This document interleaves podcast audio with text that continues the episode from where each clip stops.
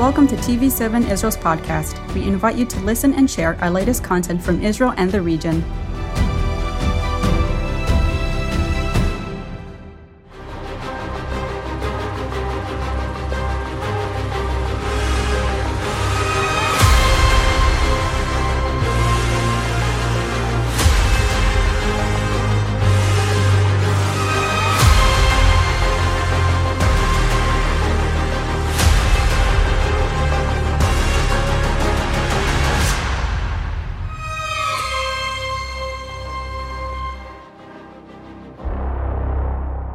Shalom from Jerusalem, Powers in Play, a look at uh, the world as a chess game or another board game. And uh, with us uh, for the uh, next episode of Powers in Play are Colonel in the reserves, Miri Eisen. Hello, Hello Miri.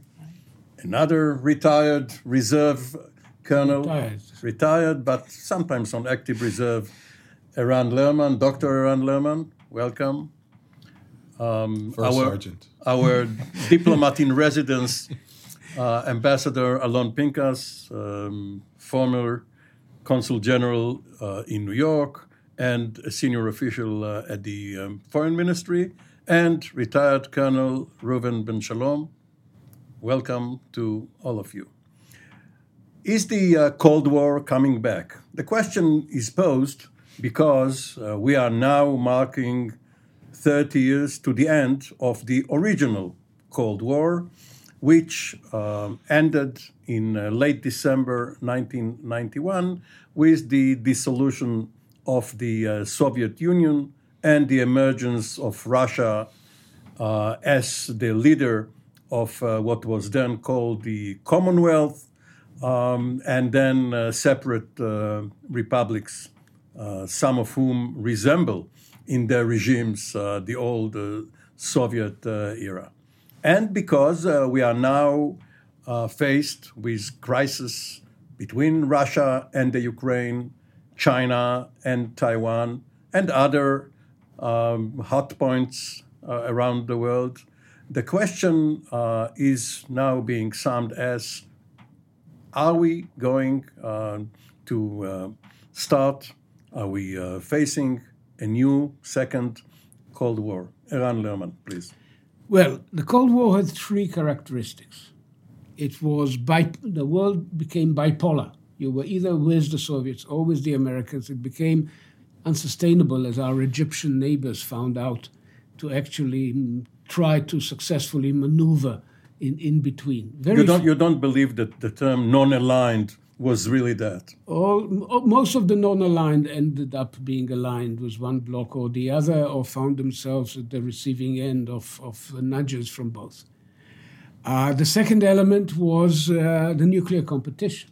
The, uh, not ever escalating. In the 1970s, it came under some control, but the, the, the fact that both blocks, both uh, superpowers held the capacity to destroy not just each other, but the entire world several times over.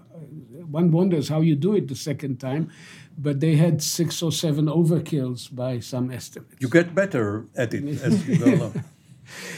And the third was the ideological divide. Uh, the Soviet Union stood for a very different uh, social order, very different uh, s- set of economic precepts. Uh, the situation now is more complicated um, because, uh, true, the People's Republic of China, which is the, uh, the rising leader, Russia, with all due respect, has 4% of the aggregate uh, GDP of the NATO alliance. You don't compete uh, for world leadership as an economy the size of South Korea or smaller than Italy. Uh, but China is a very different proposition. But uh, China is a hybrid case in two respects. Uh, it is um, a communist party in control of a semi capitalist economy. And unlike the Soviet Union, and for the immediate and intermediate future, it is dependent on export markets and, and in a, a, a very intensive interrelationship with the international global economic system. So, for, for the Chinese to bring it down by an act of uh, brutalizing Taiwan which would be very costly, very bloody. I've just read a piece by a former uh, Australian uh, Prime Minister Rudd, Kevin Rudd, who's uh, actually a Chinology, uh, he, uh, China scholar. China scholar, reads Mandarin and is, is current with what Xi oh, is doing. And, and he, he warns the Chinese that they, this may lo- look like a small morsel, but it will be a very painful one to try and bite. But the, the uh, general result internationally, uh, the collapse of Chinese ability to, to go to international markets, all of this would have catastrophic consequences for the Chinese government. So this is different from the Cold War era. Alon, uh, you just came back from the United States where you had uh, conversations uh, with key uh, officials in Congress and, and elsewhere. Is this the view in Washington? And if it is, uh, does the Biden administration find common cause um, with its European allies and others or, or the Japanese?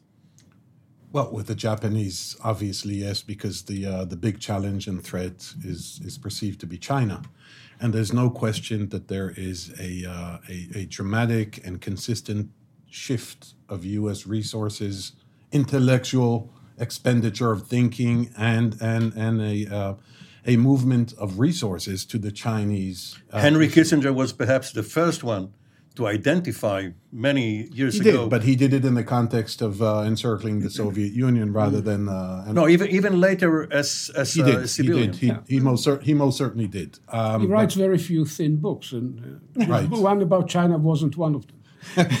that's that's true. Um, and and you do see you do see um, a, a definition of China as the next great evil empire. However, as Eran correctly, I think, correctly pointed out, uh, unlike the Soviet Union, the Chinese economy is dependent on the US and, and, and vice versa. Uh, there is an interconnectedness uh, uh, that cannot be undone. Um, with that in mind, you know, we, we you asked your initial question, Amir, was about the Cold War. We have a, ten, a human tendency to define things that we we can't yet define uh, um, accurately in terms of things we can define because they were in the past, and then draw conclusions. This is not this is not a Cold War in the Soviet American sense. Um, and the question is: Is it going to be um, a 1980s let's bash Japan because they're taking over America, which never materialized, mm. or is it a, a serious thing in which uh, the U.S. may find itself, and you may have read Admiral Stavridis' mm. book, uh, novel uh, 2034, about a miscalculation that begins in the South China Sea, expands to Taiwan, and, and before you know it, uh, um, there's a mini war going on, and ergo, it is no longer a Cold War. It's definitely the, the defining issue for America right now, not the Middle East, not Ukraine, which seems to be nothing more than a nuisance for them, not the Iran nuclear deal. They couldn't care less about that. It's all about China.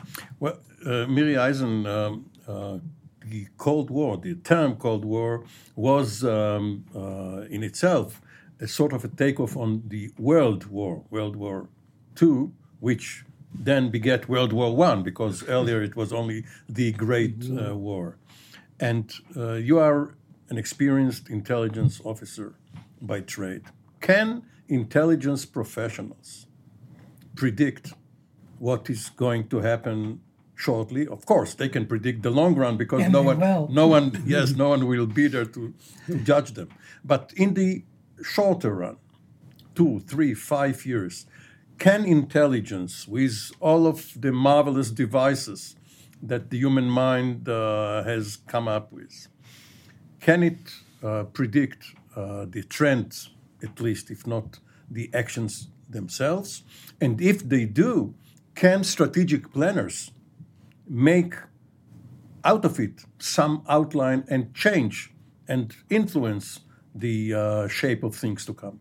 So look at what Amir just did. He separated the strategic decision makers from the intelligence community. And here I want to combine them back in because there's no question that the intelligence community anywhere is going to try to predict to build scenarios because everybody needs to make plans and we don't know what's going to happen. Having said that, in today's world, maybe we need to coin a new term.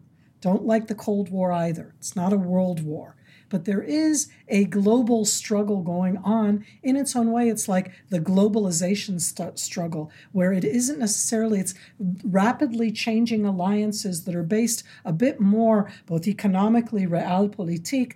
What does the intelligence do? The intelligence is going to build a scenario, but every intelligence builds the scenario for its own national country.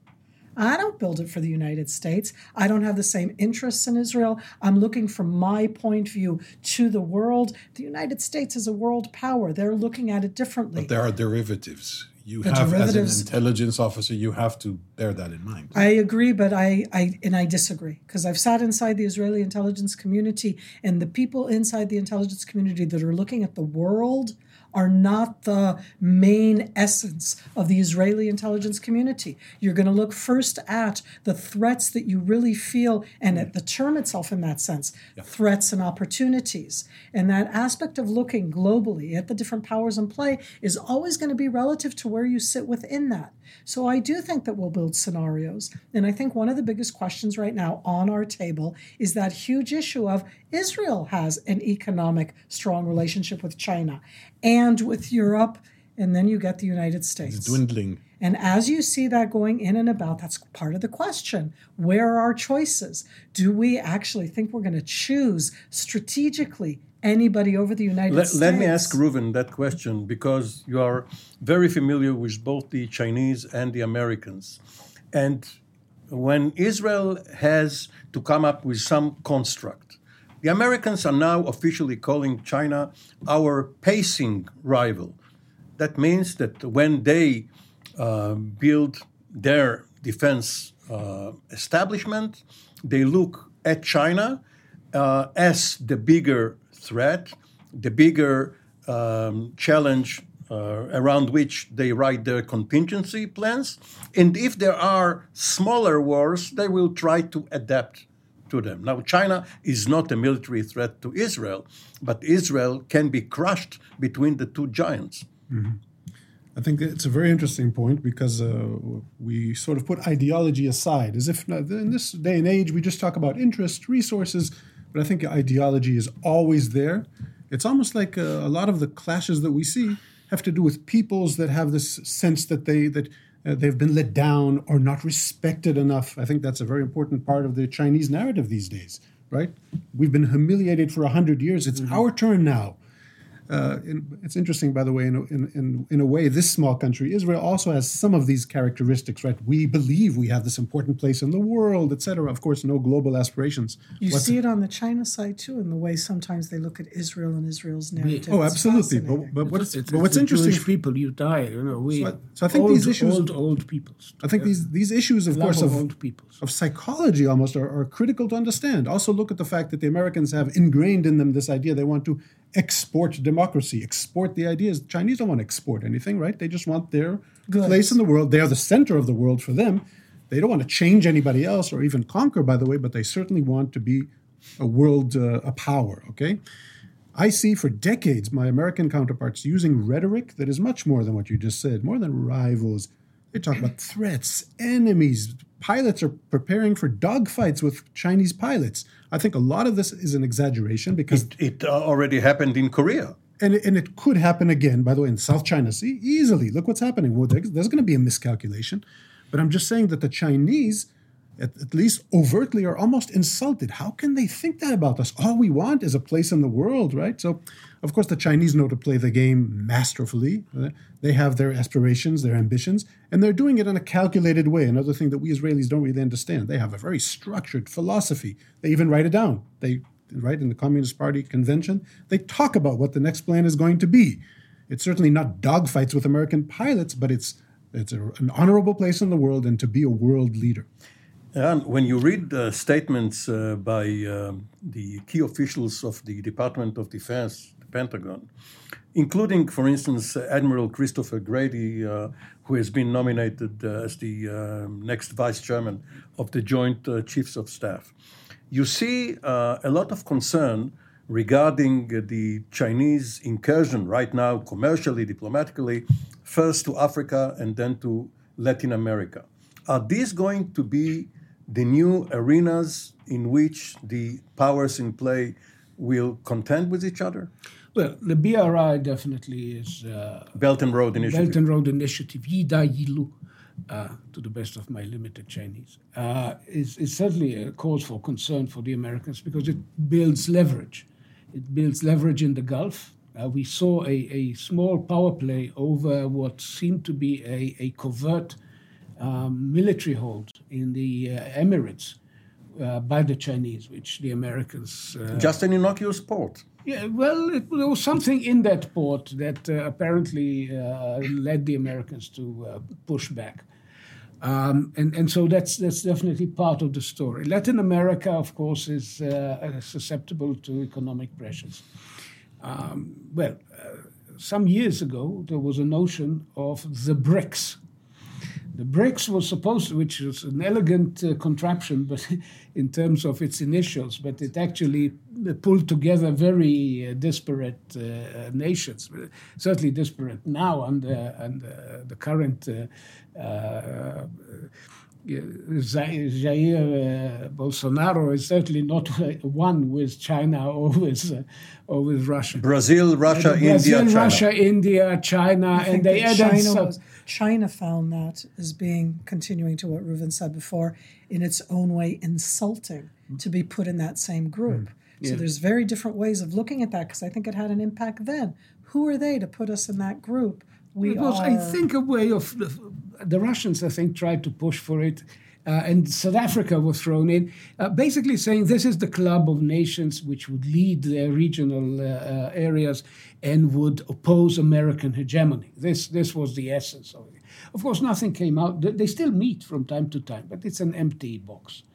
Uh, but still, the Chinese would definitely push, uh, particularly for the Pacific Ocean uh, coastal nations of uh, Latin America. I'm going to step in here for a moment and just add in that sense that Eran kind of just mentioned, you know, the big, in that sense, highway that's being built from China towards both Europe, towards Africa. For a moment, I want us to go down a level. We talk about the powers in play. We didn't mention Africa as usual. And just to think about what it means for people. Somebody is building a road. That road is going to have a real big impact. We're so used to talking about the sea lanes, about the air lanes.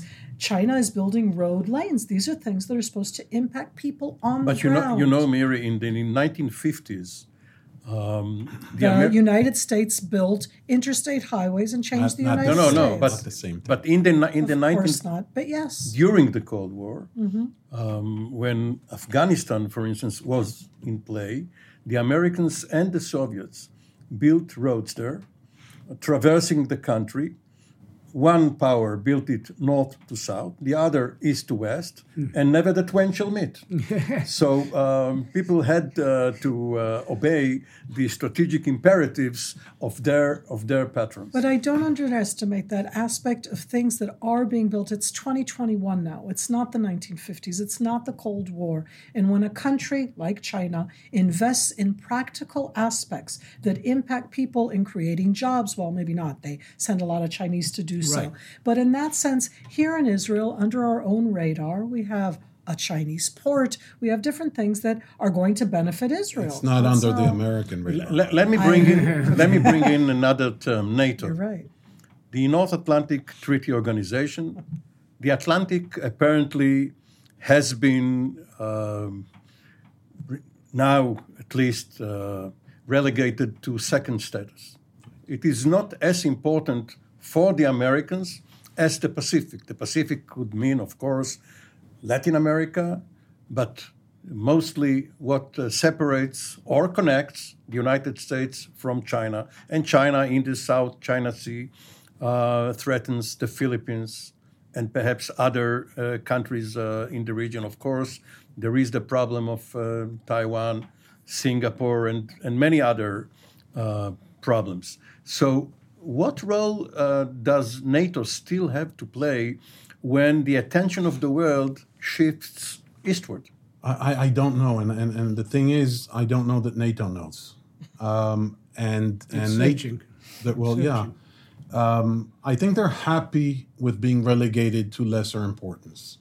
Um, generations of you well, two generations at least of Europeans were were brought up under an imminent Soviet uh, uh, armored threat from the east. Um, that's not the case anymore. That doesn't mean that the Baltics are not are not feeling the uh, uh, a a certain threat, or Ukraine for that matter. Um, NATO became more of a political alliance that was weakened as America shifted its emphasis to the uh, Far East or to the Pacific uh, Rim.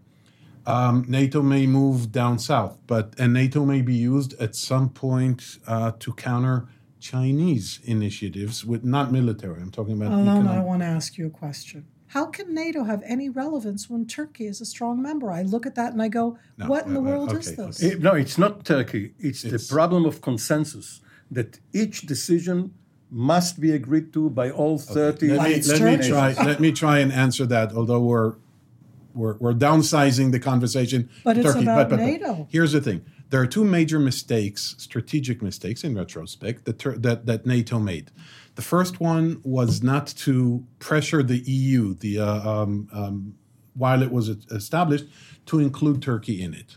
There were there were many promises made to Turkey to be to be integrated into the European Union that could have saved us uh, uh, this Erdogan phenomenon. But I'm talking about the relevance wait, of wait, wait. Turkey Num- number NATO. number two, there was a decade that ended that began with the uh, fall of the, the disintegration of the Soviet Union and ended roughly with 9/11.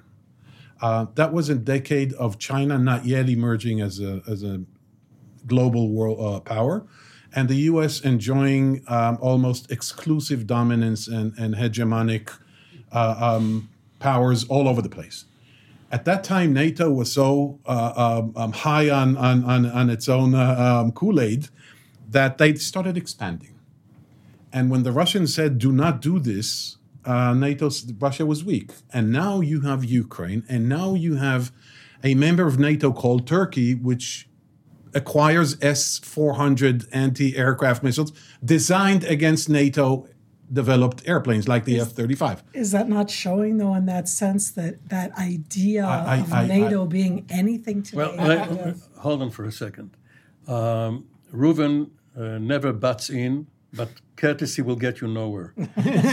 so, I'll tell you what I think about NATO, but I can't address the Turkey issue, too complex. But I think Israelis have a tendency to underestimate uh, alliances and organizations. And many times, by the way, when they're gone, we Israelis say, Where are they? We need them. I think that NATO is critical. And I think, uh, of course, the, the, the foundations are different from after the Second World War. And the whole question of chapter five of protecting each other even has to change because it's more it's less of a, a kinetic strike of a military, right? What about cyber attacks? Do they have to defend each other now when they're attacked by through cyber? But I think now the United States, there are things that it can't do uh, alone, but it can do under the umbrella of NATO. And European countries can't promote many of their goals only through NATO. So I think also when we look at NATO, they're not confined geographically, they're working in the Horn of Africa and in Asia. I, I think the next uh, decade we'll see a strong NATO, and I think it's critical for them. I think they will use that as a tool. Uh, as, as to the main question here about Cold War, I think I oppose most of you because I think this is a classic Cold War, although, of course, it has some different characteristics. Um, the fact that they're intertwined, and you mentioned that, that's a major difference because when you're intertwined economically, of course, you can't call them. No, by the way, no, none of us said it's not a Cold War. Well, no, we the just said that terminology. the term It's not Yeah. the Cold War. We Yeah, knew. exactly. but, right. but you know, You could Reuven- argue Reuven, the, the United States cooperates uh, with Russia, among others, uh, on Iran uh, regarding the JCPOA. But at the same time, there are sanctions that the United States Mm-hmm. imposed on Russia. So uh, how, how can, can one live with this contradiction? During the Cold War, they went to space together. You can still see in the Apple- Space Apple Museum sauce. in End Moscow. No, but that the is two, uh, which was called applesauce. Yes. Apollo Soyuz. No, but that is a big difference. We're not talking about entities that are out to destroy each other, that actually are sitting waiting for the bombs to fall. That's not it anymore. But the world is at war. It's just that in this day and age, everyone understands that going to war with an army, you lose points. So if, if we uh, But, but let me come in on, on, on NATO because we, we tend to forget that by now the EU has been reduced to continental Europe, whereas uh, the NATO still includes, in addition to Canada, which is not a trivial player geopolitically, and Norway, which has perhaps some relevance for the north, uh, northern uh, regions, it includes the United Kingdom, uh, which is, in, in its own way, still a formidable strategic. Still player. united? It's uh, it's still kept together somehow. Of the three words, formidable United Kingdom, only the kingdom stands. Well, Sorry I, to the I- militarily, viewers. militarily, I wouldn't put them down. They are they they are, uh, and uh, this new business called uh, U- uh, the AUKUS AUKUS. uh, is an indication that here's a NATO player coming into the Indo-Pacific. Australia, UK, A- US. UK, Australia, UK, US, with uh, a, a tripartite project on, on nuclear submarines. And there's a five letter word that we haven't mentioned yet, and that's India, which will soon surpass China in terms of population, which has uh, ambitions of its own. And if there is a page taken from the Cold War uh, playbook, it's the concept of containment. And that's where the Quad comes in. And that's where the quad. The Quad Quad is more important than AUKUS. the Quad and the and AUKUS, and now the Indian idea of a Western Quad, what they as they call it, or a small Quad, with Israel considered a, a s- s- significant enough strategic player to be counted. There's something called, and you intelligence officers were not aware of it when you were actually. Five uh, Eyes. no, yeah. The Five Eyes was always there. yeah. No, no, no. no. I mean, from an We were the point of view. sixth. No, no, no. Th- There's a term that no one can define geographically or politically as Indo Pacific. No Yes. one knows what the hell Indo Pacific means. How can you call something Indo Pacific? You know how big that is? but it nonetheless exists in the Pentagon and in the State Department. And Yes. the Quad is based The- on Japan and India. Uh, the interim guidance uh, is again now, and now on- let on me let me expand on the term containment, which Eran uh, brought in. What Russia is doing now vis-à-vis the Ukraine and other moves that uh, Putin uh, is obviously setting in place looks like containment. No one talks about rollback. No one is trying to um, uh, take back the clock to 2013 before the Crimea adventure. And uh, what Putin cleverly does is um, make the other powers ask him, please, go back from the border of uh, eastern uh, Ukraine. Um, take your your divisions uh, back. Just don't invade. They they will uh, all uh, heave a sigh of relief if he does that, and that will be enough for them. Isn't that the case? But I would say at the end of the day, for these small gains, for this bite of the Donbass and, and even Crimea, Russia is, has actually sacrificed a much greater gain that could have been there. Back in 91, um, I think it was Jim Baker who spoke about Vancouver to Vladivostok. He envisioned a world in which Russia would be a legitimate, prosperous, integral part of the West. True, the Japanese did nothing to help, mind you. With all uh, that, that's my grievance with, with Friedman's book about the olive trees and the and the uh, uh, the cars, because the Japanese would not give a, a The penny- Lexus. the Lexus car, and the, the, they wouldn't give a, a, a yen to Russia as long as Russia is holding on to four barren pieces of land which they think is theirs. So territorial uh, uh, grievances are not unique to the Middle East. Having said all this, Russia could have become part of the West. If it is not careful, in the next few decades, it will become irretrievably a Chinese satrapy.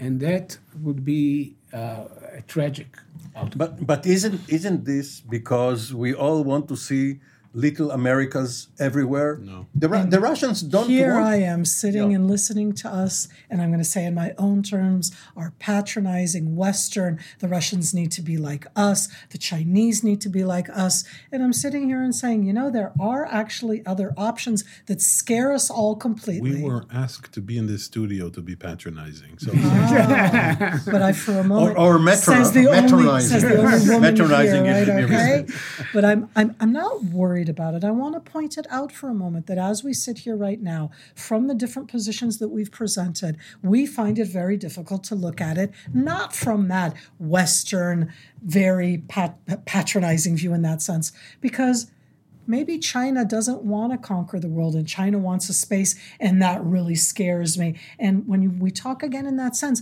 of India or Russia and the different players, and then we come back and say, but they need to be like us. And I'm like, who says who? Mm-hmm. There's all sorts of different ways to go about. I wonder, okay, I, I worry, but you say India is going to pass China with the amount of people about demography. And again, I'm going to be a Reuven right now and say, uh, you know, the most people are in Africa, and we haven't mentioned them. And when we look at the powers in play, it's not just about China being in Africa, United States being in Africa. It's about how Africa is going to be Africa, and we don't look at that at all. What happens if they take a place? But but Reuven, uh, what Miri brings um, up is not just an ideological question or philosophical one to be debated at Oxford, Harvard, or Stanford, which is where the Bush administration's uh, major lights like Condoleezza Rice came from.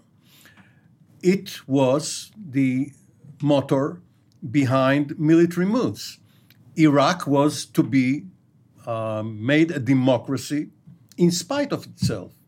The Palestinian community and many other places, um, even even if we put aside interests, even let's say out of innocence, out out of um, some idealistic approach, uh, in some cases because of the experience of key officials who came up in the Black South and wanted to bring the same experience and, and same um, uh, influence that the United I mean, States or, has. or, or Jews who fought for Soviet uh, Jewry in, In the, the- 70s and became enemies of Kissinger's realism. Indeed. So, result. Reuven, please. But this is something that uh, it's uh, national security 101, understanding the small part that military plays, right? Just a small component of using military might and understanding this Cold War, or whatever you want to call it now, uh, as a broad struggle for dominance, for resources, for recognition, and all that. And the military is playing a smaller and smaller piece in this because it's not worth it. So countries like Russia and China, and I, we are talking about And powers. We're, we're talking about powers, so really I will less mention India because they don't have these uh, aspirations that are perceived as threatening to the West right now. But certainly Russia and China challenge the US, they challenge the current world order. And to achieve this, they do it in tools that are under the threshold that will irritate or bring ab- about military escalation. And they're doing some of these things are, are significant, like Crimea and South China Sea. See what China is doing there? It's almost aggressive, but always carefully under this threshold.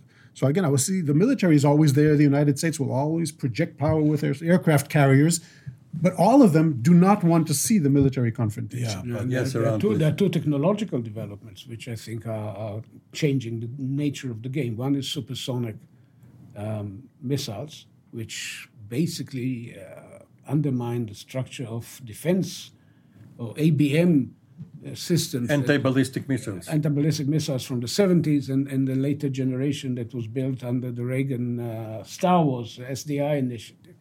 And the second thing is the um, capacity to destroy satellites in space, which could bring all of us. Uh, uh, try to imagine the world we live in without internet, without connectivity, without. Was there ever a time when we made do? we ever lived without it?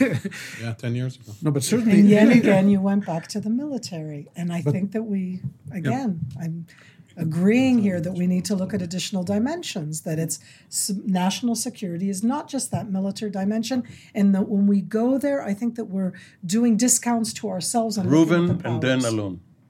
The more we uh, uh, explore technology and the threats emerging, the more we understand why those are tools that nobody wants to use. There's, it's just lose lose for everyone. So they're going to try to move away from that as much as possible, doing things that are aggressive. And by the way, also we, small Israel, does aggressive actions throughout the Middle East, all the way to Iran. And there's always this question of assuming responsibility, yes or no. And we understand the great advantage of not assuming responsibility, even though it's becoming popular now in Israel to Yeah. Right to uh, to say that. Alon. Okay, just just one. No, come on. No, yes, go ahead, sir. Uh, uh, just just one. You know, we keep on talking about the Cold War and and and superpower and player powers in play. Okay, the U.S. still retains enormous technological, scientific, military, and economic power, unprecedented. The U.S. economy is twenty-two trillion dollars compared to the fifteen or or 15 and a half trillion of China's economy. But at the same time, US democracy is precarious, it is tenuous, it is backsliding. The US's ability to project power outside emanates from the US's strength inside, domestically, and the US has been severely weakened in the last four years. What you saw on the 6th of January, January was not a bunch of uh, pro Trump tourists trying to get souvenirs from the Capitol. It was very close, according to the uh, uh, uh reports uh, um, emerging from the uh, So it's a good sign. It's convergence no, between because, the systems no, of because, government because we in the Israel, autocracies. Right, but we in Israel tend to still think of America in terms of, of an omnipotent world power that could do whatever it pleases. And the shining city on the hill. And a shining city on the hill, which which is by the way is, is was never said. Reagan invented that term, um, and and it's just not that way anymore. And and if you look at how the world views America, in in, in the last mm. two years, I'm not talking uh, um, in the last week, um, there is a, a, a steady diminishing in the world's perception of America as a force for positive change and intervention in the world. Let, let me pose. This is why uh, Biden uh, made uh, the resurrection of the democratic. Uh, like-minded community. what the summit? The, not just the summit. The, the, the whole spirit of the interim guidance that came out in March uh, 21 yeah, was suffused with the notion that we first of all need to reunite the democracies around us. Let, let me pose another uh, topic for uh, almost the, the last part of, of our conversation. And that is, we are all speaking from certain worldviews, perhaps a certain worldview common to all of us, but definitely worldviews, plural. But now, with the rise of fake news, mm. with social media, are people around the world seeing the planet the same way? Is there uh, a common reality? Or are people and governments uh, which are manipulating it, are they reacting to different views of the same world, Miri? I absolutely think that nowadays we are more separated than united. It's not just a question of fake news in that terminology. It's that we live within our echo boxes. And to get outside of our echo boxes takes an action that I think that I'm being an enormous generalization right now, Dafka, the younger generation. You mean bubbles? Bubbles, echo boxes, and that, that, that there's much less nuance and that people don't get nuance in the way that I think there was more about. And then I'm suddenly going, Cold War kind of lacked nuance. You were mm. on this side or that side. So as if it's similar, but in this case, um, I'm very challenged by the way that people view. Um, I'm going to dive into the one thing which is on the little thing on back. I like that. You know, we haven't spoken at all about the pandemic, but just think of the different views. And I'm going, how can people have views about the pandemic? But there are views about the pandemic. And I don't think of them as legit, and we call them fake news. But that's part of the challenge. It's not just on the pandemic, it's on every single but subject. It, but this particular um, uh, dimension that you mentioned is really about science, mm-hmm. about theology, about conspiracy theories, about belief, about ideology, and all of the above. Eran. Science has been degraded uh, from its position of, of almost a, a religious reverence that uh, it held, uh, let's say, in the in the 20th century or parts of the 20th century. Uh, everything from the bomb to uh, inoculations that, that killed uh, pandemics, and people adored and admired scientists. Nowadays, I think it didn't begin with the pandemic, it began with the questioning of global warming uh, as a systemic doubt. Mm-hmm. Cast on the wisdom of the scientists when it clashed with the interests of certain powerful groups and ideology, not just. And interests. then, and then, uh, and, and, that tied in That's with Al Gore twenty years ago if you well struggling against people uh, who who basically doubted the validity of the science behind his uh, his predictions. And of course, Trump took this. Uh, the, the, Trump is, I, I agree, uh, a, a, significant event. It is not a hiccup. Uh, what he stood for uh, what he did to the validity of science, for example, is uh, highly troubling. Alternative facts. alone What? Are you are you uh, confident that people that people will reach the judgment based on some agreed set of facts? Okay, on the one hand, we all have complaints about you know technology, and and we all use this, and there's connectivity, and that allowed uh, um, um, psychopaths and and and and uh, fact deniers and science deniers to come out, but they were always there. They connect with each other now. They are more vocal now. The the idea They are that networked. technology is going to provide the great equalizer and democratize well had had a flip side to it. On the other hand, if In, in the 20s, you could stand trial in the States for teaching evolution. right, exactly. In the 1920s. And, and there were always conspiracy theories that we just they just didn't have websites uh, about the Earth being flat and Elvis Presley being seen in Miami Beach or right here next to Jerusalem. And, Some of our viewers right now are very upset. Uh, well, I'm sorry. No, no, Um, Elvis. uh, no, no, no. I, Elvis on, leads. on- on- on the, Elvis on the, uh, right. no, I okay. On the on the other hand, on the other hand, let me just one one. I know people Fi- tend to five be pe- seconds. people tend to be pessimistic. In terms of the evolution of humanity, this is probably the best time ever. The access to readily aba- available. I'm not saying that it's equal. I'm not saying that the uh, Are we going to survive? Yes. Okay, that's fine uh, for, for the time being. Uh, thank you, our four powers here Reuven Ben Shalom, Alon Pinkas, Eran Lerman, and Miri Eisen. And shalom and Merry Christmas to our viewers around the world. And we will see you in another episode soon.